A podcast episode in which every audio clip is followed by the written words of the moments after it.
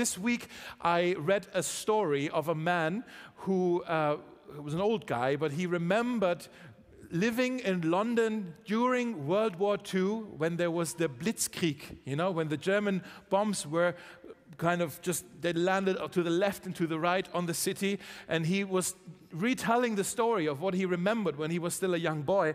And literally, how there was one night and they could not find any shelter anywhere.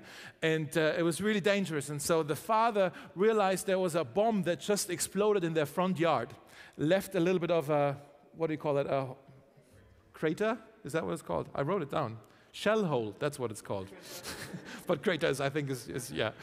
That's, but that's what it was, okay? And he, he, basically, the father reasoned hey, it's very unlikely that another bomb is going to hit the same exact place. Let's hide in that hole. And so the father ran there and he jumped into the hole. Was, was and then he, he called out to the, to the boy, to the man who retold the story. He said, My, my father called out to me, jump. And he, the boy said, I, I can't see you. And the father shouted out from this dark hole, he said, But I can see you, jump. And the boy, the, the guy said, Because I trusted my father, I jumped and he caught me. I, I trusted my father. I know my father loved me. I had confidence in my father. I know my father would catch me when I jump. And so he did. And I read that story and thought it was fascinating because I think so many times that is what it's like. That's exactly what it's like when God calls us to do something. It is really scary and we can't see God, but God just tells us to do something. But because we know we can trust him or we can learn to trust him, that's when we can make a move. And so I want to talk to you today about how can we learn to trust God. And maybe if you take out your message notes and your little uh, contact card that was on your seat, uh, there's the scriptures for today on there as well. You can see the title for this message today is Is God Trustworthy? Is God really trustworthy? If I'm going to give my trust to someone, can I trust God here? Because, uh, well, let me say it this way maybe you have come to church today because you are exploring Christianity and you're trying to find out whether these Christian claims are actually true. And one of the questions you're obviously asking, or you should be asking, is well, if there is a God, can I trust him? If God is out there, can I trust him? And I don't think it's just for you if you're exploring Christianity. Maybe you've been walking with God, following Jesus for years and years and years. And I think all of us, there are seasons where we ask that question Can I trust God right now? When I'm tempted, I'm wondering, can I trust God's goodness right now? Or maybe He's wrong, and maybe this temptation is right. When I'm hurt, when I'm angry, can I trust God's justice? Or do I need to take vengeance? When, when, uh, when, I'm, uh, when I'm worried, can I trust God's wisdom? Can I trust God's timing? I think all the time we go through this again and again and again. Can I trust God? Is God really trustworthy? And um, the good thing is, Abraham asked that question as well God, are you trustworthy? And uh, I think there's things we can learn from him. Last week, if you were here, we kicked off this new series that we call The Patriarch. And uh, if you weren't here, let me just kind of fill you in on what happened and also what happened since we picked up, we read the story, that was Genesis chapter 12. Today, if you see on your piece of paper, we are in Genesis chapter 15. So, those of you watching at home, open your Bibles, Genesis chapter 15. But let me just kind of tell you what happened in chapter 12 and also in the other chapters in between, so you know where we are in the story. In chapter 12, Abraham, 75 years old, uh, he's married to his wife Sarai. They don't have any children, his wife is barren. But God comes to him and he calls him. We talked about how God speaks to us last week, right? And uh, God comes to him, talks to him, and he says, I want you to leave your tribe. I want you to leave your relatives and move to a country that I will show you. And in that country, you will have a family. So Abraham believed that word and he moved out in faith. He left his tribe behind and he followed God into the unknown, into the land of Canaan. And he arrived there and uh, what we read in the following chapters is that uh, he established himself in that new country. Uh, he had one little visit to Egypt, but then he came back and he actually became quite rich. He was doing really well for himself. Now we are in chapter 15. This is 10 years later. And 10 years later, after he first set foot into Canaan, we can see Abraham, he's doing all right. He has um, animals, he has cattle, he has, uh, he has gold, he has silver, he has slaves, he has warriors, right? He's doing well for himself. He's also been involved in some of the tribal conflicts and he fought very bravely. And um, he earned a lot of respect from the other chieftains and the other kings in the area. And they was like, Abraham, you're, you're, you're a brave warrior. And so he was respected. By the time we get to Genesis chapter 15, we can see he had prestige, he had power, he had affluence, he had influence. He had it all, it seemed.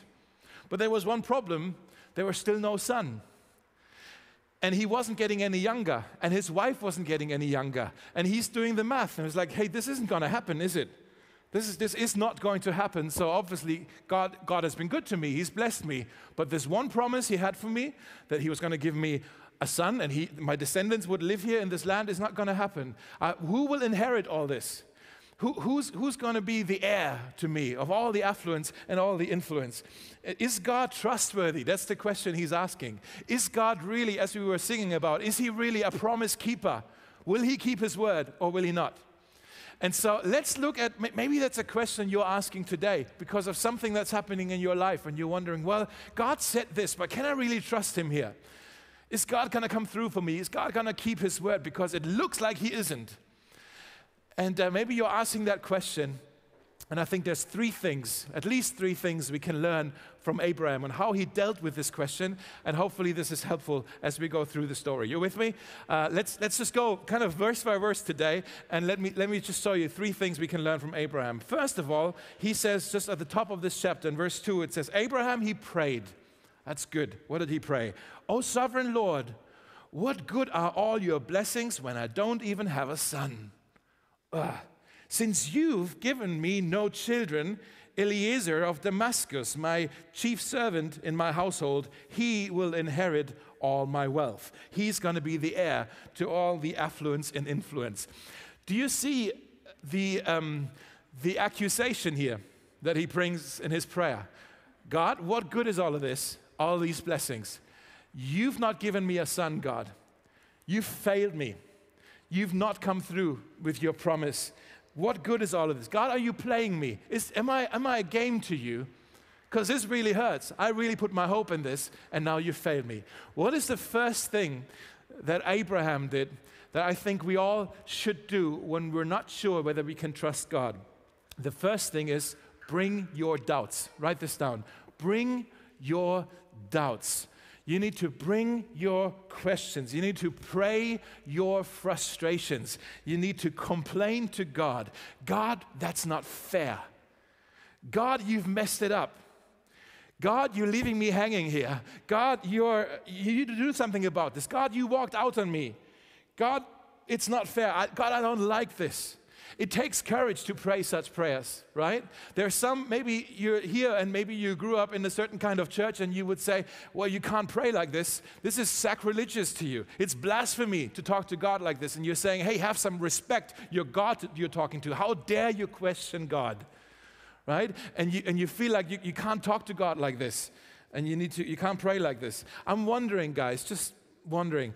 I wonder if this is why some people leave the church not because they have doubts, but because they're told you're not allowed to have doubts. And that's why they leave the church. I want you to know if you have questions about, you and I, we talked about this a while ago. When we have, uh, sorry, this was really random. Everybody's looking at you now. I was like, I just remember, I looked at you. It was like, we talked about this when we had barbecue. It was a good barbecue, mate. I, oh, it was good. okay, keep going. that was a good barbecue. Uh, I want you to know this is a safe space for you to really doubt it all and question it all. Because if, if, we, can't, if we can't deal with this, then, then our faith isn't very strong, right? I think uh, doubts actually and asking things and asking strong questions, they, they will make your faith stronger if it's a real faith. You know, if God is real, God can handle your frustrations. God can handle your questions. And so the Bible actually encourages us to pray like this, to bring our complaints to God. There's an old Bible word for that kind of prayer. It's called to lament. Have you heard this?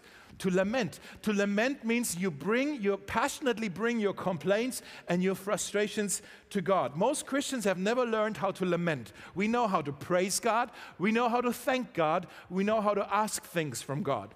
We don't know how to complain to God because it feels like it's disrespectful. We can't really be this honest with God. But in the Bible, there's a whole book called the Lamentations. The entire book is a guy just complaining to God. Almost half of the Psalms in the Old Testament, these Old Testament prayers, almost half of them are, are lamenting prayers where someone complains to God. And they're all a bit different in their tone. Some are uh, out of anger, some are out of confusion, some are out of fatigue, where someone says, "My God, I'm so sick and tired of this. I can't take this anymore. Some are out of disappointment, some are out of fear. God, I'm scared. I can't do this. Man, we need to learn how to pray this honest, this authentic with God. Now, here's the key. Maybe you want to write this down as well. You need to complain to God, not about God. Big difference. When you complain about God, that's rebellion. When you complain to God, it's actually an act of faith. Abraham, he came, he had faith in this God. He prayed to him, right? But he had all, he, he was frustrated with God. Like, God, you're not coming through to me. He brings his doubts. He says, You've blessed me, but what's the point? What's the point? I'm going to lose this all. Nobody, well, my servant will get all of this. You've not given me a son as you've promised. You've not given me the land that you've promised. I don't see how any of this will work out as you've promised me. And how does God respond to this complaint? I think it's beautiful. He doesn't rebuke Abraham. He doesn't say to him, How dare you question me? How dare you doubt me? No, what does he do? God meets Abraham in his doubts. It's beautiful. Look at this in verse 4 the Lord said to him, to Abraham, No, no, your servant will not be your heir, for you will have a son of your own who will be your heir. He repeats the promise he's given him before, 10 years earlier. And then the Lord, he took Abraham outside. Maybe you know this part of the story. It's quite a famous moment in Abraham's life. Uh, and he said to him, Look up into the sky and count the stars if you can. Have you ever tried this? It's Uh, well, in Berlin, it's quite easy. It's like one, two, right? because the city is so light, we don't see it. But he was in the middle of nowhere, right? It's this desert. There's like, you can see all of the stars almost. Not all of them, but many of them, you know. And he's like, count the stars. Look up and it's count the stars if you can. That's how many descendants you will have. And then it says, Abraham believed the Lord, and the Lord counted him as righteous because of his faith. And then the Lord told him, I am the Lord who brought you out of Ur. Ur. how, how, do, how, how, do you say that in Northern Ireland, that word er? That's a, just a typical Northern Irish sound, isn't it? Er. sorry, sorry to mess with you. Uh, so, Ur, that was the name of the city. Whoever thought that up must be an Irish person. Okay, I brought you out of the city of Ur, of the Chaldeans, oh man, to give you this land as your possessions. So he says, You're going to have descendants. Look up to the sky, and you're going to have this land. He's basically saying, He's repeating the promise Abraham, you have my word. You will have a son, you will have children, you will have this land. And the key here is Abraham it says in verse 6 Abraham believed the Lord.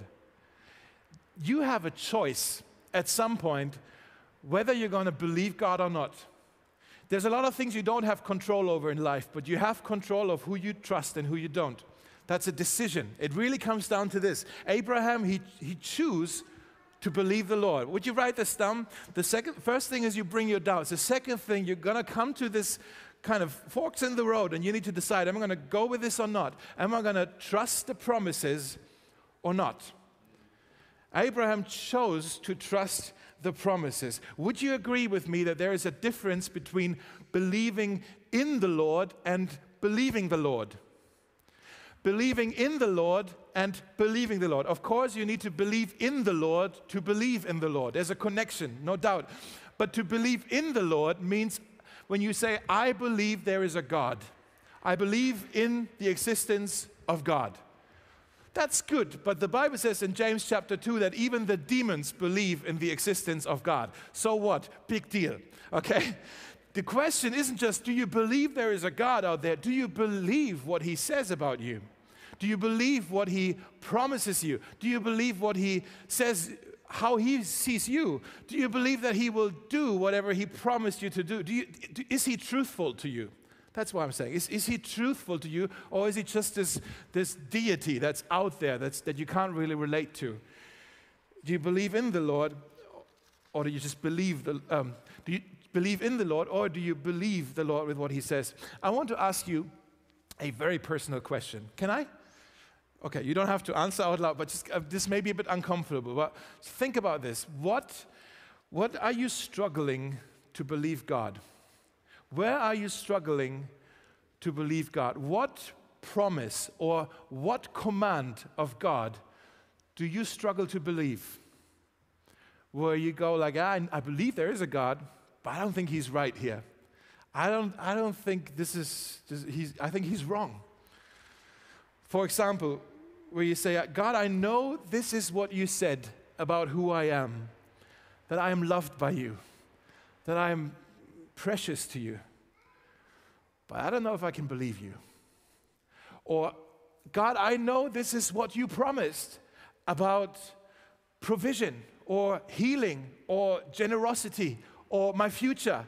I know this is what you promised, mm, but I'm not sure if I can believe you.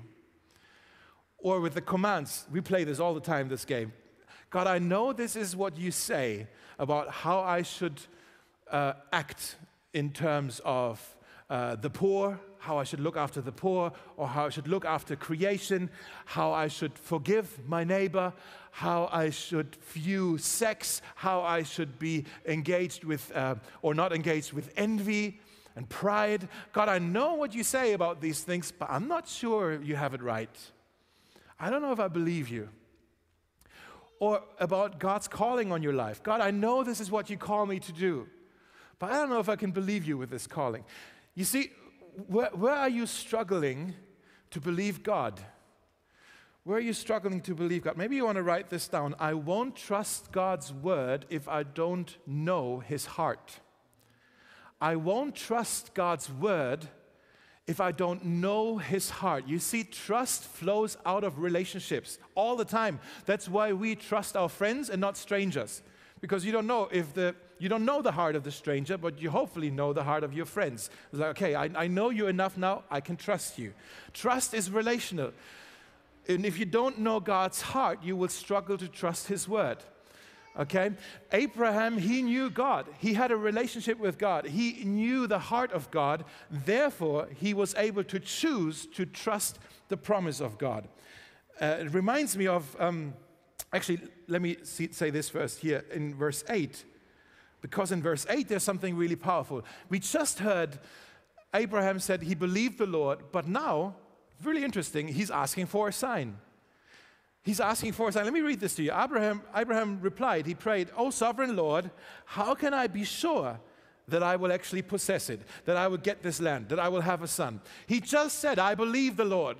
But now he wants a sign. Now he wants, can you just, he, he's a bit like this, the son, uh, the, the guy that um, Toby referred to in his prayer in the New Testament, where a guy comes to Jesus and he says, I do believe, but help me with my unbelief. I think that's Abraham here. I love that this is in the Bible right? It's great that this question is here. It's, it's so helpful because that makes Abraham a bit more relatable. He's not just this hero, it's like, oh, well, I'll never be like him. No, Abraham struggled. He's, he's like us, isn't he? He's, he's really struggling here. And uh, the Lord then told him, verse 9, bring me a three year old heifer. Now that's a bit weird, isn't it? When, when you just said to God, okay, I believe you about the son and about the land, but can, how can I be sure? Can you give me a sign and then God changes the subject and is like, bring me one of your animals. Bring me that cow. What, what is a heifer? It's a cow, isn't it? It's a cow. Good. Does it taste good? uh, that's a bit weird. Why, why, is God changing the subject? And, and, I'm sure Abraham was, was thinking, like, hold on, I still would like to have, we can talk about my livestock in a moment, but I still would like to have an answer for this question. How can I know that I can trust you, God? Bring me one of your animals. Actually, not just one. He says, Bring me a three year old heifer, a three year old female goat, a three year old ram, a turtle dove, and a young pigeon. What a weird way for God to change the subject, isn't it? It's strange what's happening and uh, what's going on here. I think what we, what we read next is maybe one of the most bizarre, but also one of the most powerful moments in the entire Old Testament. And if you're anything like me, when you read the Bible and something is weird and you don't understand it, the way I do it is like, huh, this is weird. Let's keep going, you know? And you just kind of read over it and it's like, actually, we, we skipped this part of the story, but it's powerful. So I want to take just a moment to explain this weird thing that is happening here. Uh, Abraham, it says, he presented all these animals to him, to God, and then he killed them.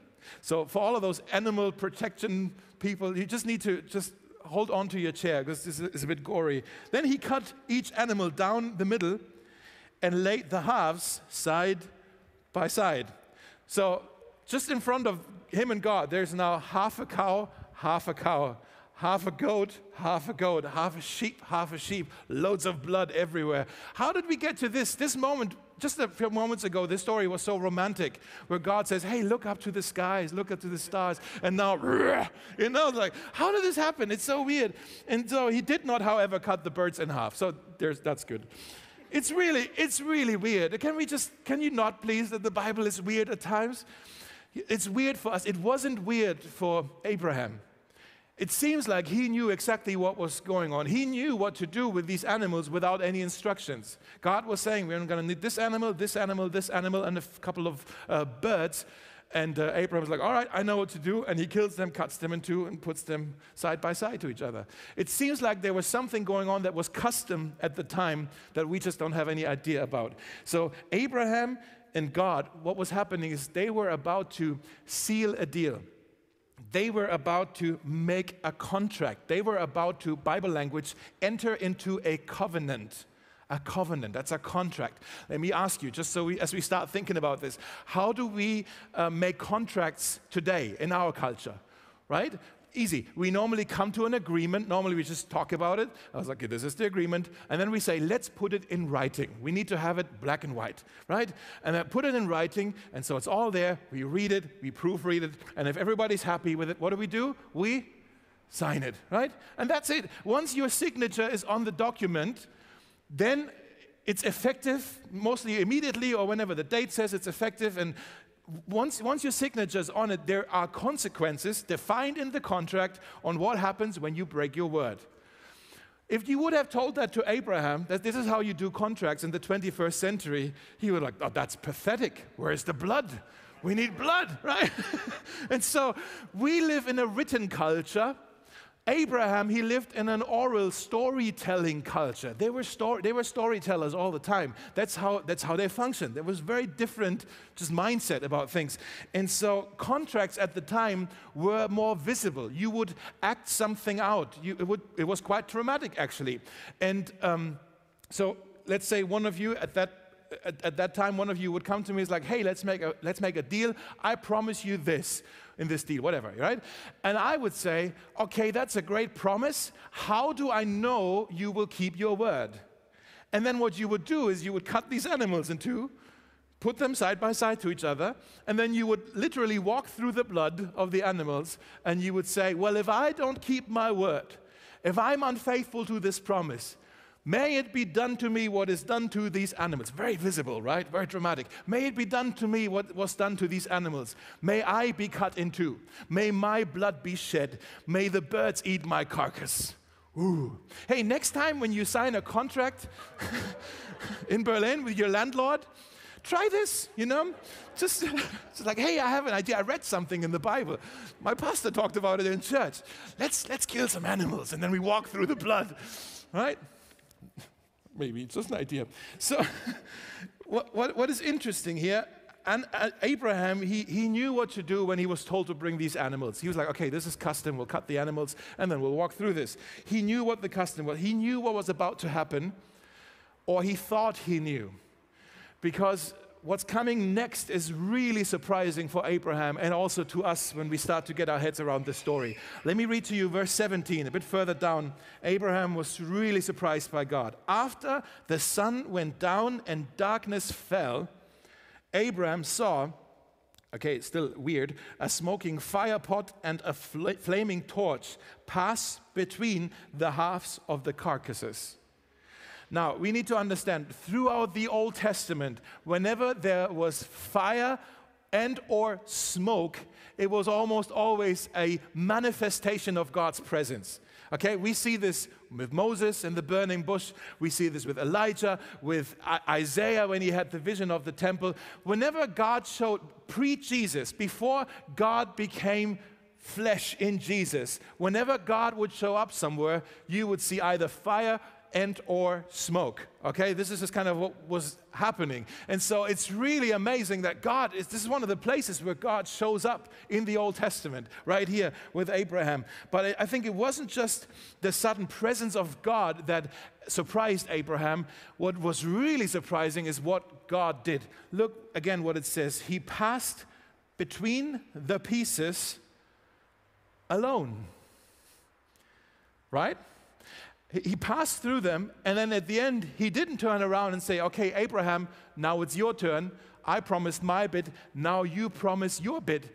Abraham wasn't asked to walk between the pieces, just God. Now we need to understand that we know from history, whenever in ancient times uh, a mighty king would enter into a covenant with a lesser king or a king that was conquered or even a servant in his household, it was either both of them who would walk between the pieces, or the lesser king would have to walk through them alone because the bigger king, the mightier king, doesn't owe anything to the lesser king, right?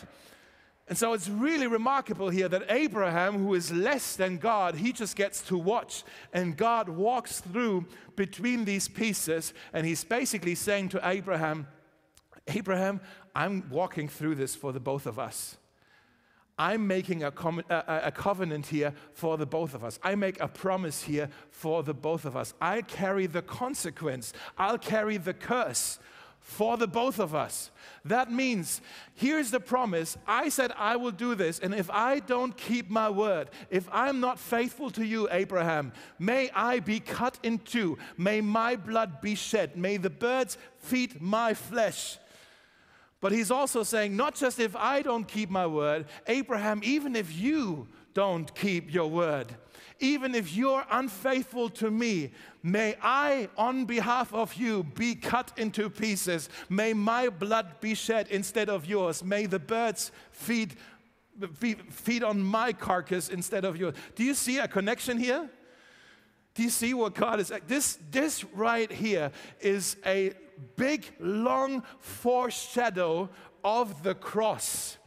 All the way to the first few chapters of the Bible, God's already talking about his heart, his commitment, his love, his willingness to pay a price for us, even if we mess it up. Centuries later, let's connect the dots. Centuries later, on a hill outside of Jerusalem, darkness fell again. And Jesus died on the cross.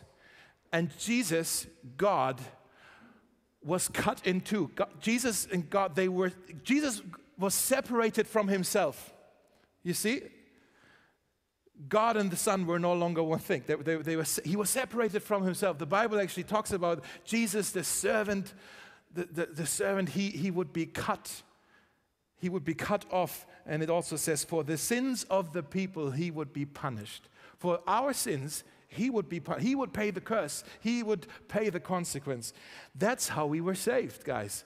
Your salvation isn't a co production where you do your bit and God does it, where it's like, oh, God helps those who help, help themselves. No, that's not your salvation. It's not like you worked something out and then you were saved as a, as a, as a reward, or that you were given a loan. It's like, okay, here's, here's salvation, and now you have to you know, work it out in afterwards. It's like prove that you were worthy of it. No, salvation, maybe you want to write this down. Your salvation is the work of God alone and the gift from God alone. It has nothing to do with you, what you bring to the table. Abraham and us, we're just looking at this. Here's Jesus walking between the halves. Isn't that crazy? I think it's crazy. Abraham said, How do I know I can trust you? How do I know I can trust you? And God says, Watch this. Look how committed I am to you. I'm going through this for the both of us. That's how, com- that's how trustworthy I am. Watch me. That's how much I love you. And he walked between the pieces. And I think it's a, it's a, it's a foreshadow of of the cross. The third thing we need to do, the third thing you need to do if you, if you want to know whether God is really trustworthy is look to the cross. look to the cross. Because maybe you're saying, well, it's nice that uh, God did this for Abraham. Very dramatic show here, but I want, to do, I want him to do it for me as well. Well, he did on the cross. He did it for you as well. If you want to know if God is trustworthy, look to the cross. Look to the place where God demonstrated the extent of his love. Look to the place where God proved his commitment to his promises. Look to the place where God showed his willingness to do whatever it takes to bless you. On the cross, Jesus is hanging there and he says, This is how much I love you. Don't you see? This is how much I love you. I love you so much, it hurts. I love you so much, I would rather die than live without you. Now, if this is who Jesus is, if this is, if Jesus really was given for us, if Jesus really shed his blood for our sake, if Jesus is the one on whom darkness fell, if Jesus is the one who was cut into two, separated from the Father, if Jesus was cursed for our sin, if Jesus really did all of this for us out of love, how can we not trust him? How can we question his intentions? How can we doubt his goodness? How can we not be sure about his timing, his wisdom, his goodness, his love, his plans? In Romans 8, it says, last verse here on the screen, since he did not spare even his own son, but gave him up for us all, won't he also give us everything else? He's already proven, he's already given us his very best.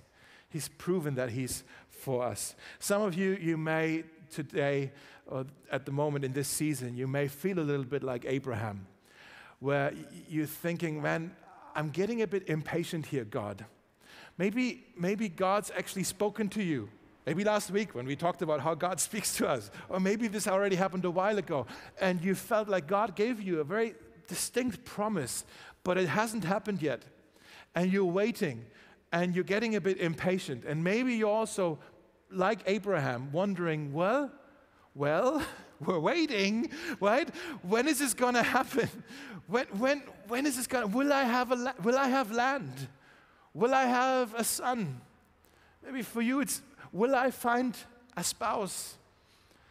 Will I find employment? Will, will my body be healed? Will my depression ever leave me? Will my marriage work out? Will my prodigal son or daughter return? Will God be true to his word? Or is he leaving me hanging here? Is, is God really trustworthy? Can I trust this God? Will he keep his, is he a promise keeper? Will he keep his promises? Can I trust this God to come through for me? If that's you, then I want to encourage you this morning or this afternoon, today. I want to encourage you to do the three things that Abraham did.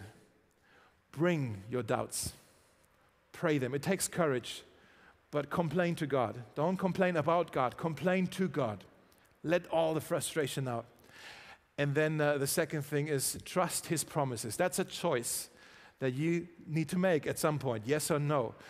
But when you know his heart, and when you get to know his heart more and more, you can trust his promises more and more. And then when you're unsure, when you have doubts, look to the cross where He has proven to us how He committed He is for our good. Let's pray together. Father, we thank you. Jesus, we thank you for uh, inviting us to come to you even with our doubts, even with our questions, even with our struggles, where we are getting impatient and we just don't always understand your wisdom. We don't always understand your timing. And some of us here are getting really impatient or maybe have already given up all hope. But I pray that today, um, in this moment now, even as we sing a couple more songs, that, that we would be able to bring our doubts again and uh, that we would be able to complain to you, not about you. We want to complain to you, knowing that you can handle it, knowing it's not too much for you. And we want to bring to you our frustrations and our confusion. And also, Lord, we want to learn to choose to trust your promises, even in all the uncertainties, Lord. We know your heart, we know you're good. We want to learn to trust the promises. And thank you, Jesus, that on the cross you have proven to us how much you are for us, how willing you are, how committed you are to bless us, to, eh, to establish between us and you a relationship. And maybe you're here today and you're saying, well, yeah, actually, that would be a good start. I want to be in a relationship with this God you are talking about. And maybe you just want to pray with me a simple prayer in your heart, but it can change your life. Maybe you just want to pray, Jesus, today I've heard that you're for me, that you're committed to me. And today I want to say yes to you. I want to learn what it means to trust you and follow you and serve you. There's a lot of things I don't understand yet, a lot of questions I still have, but as much as I know how, today I say yes to you and want to start living my life with you in Jesus' name. Amen.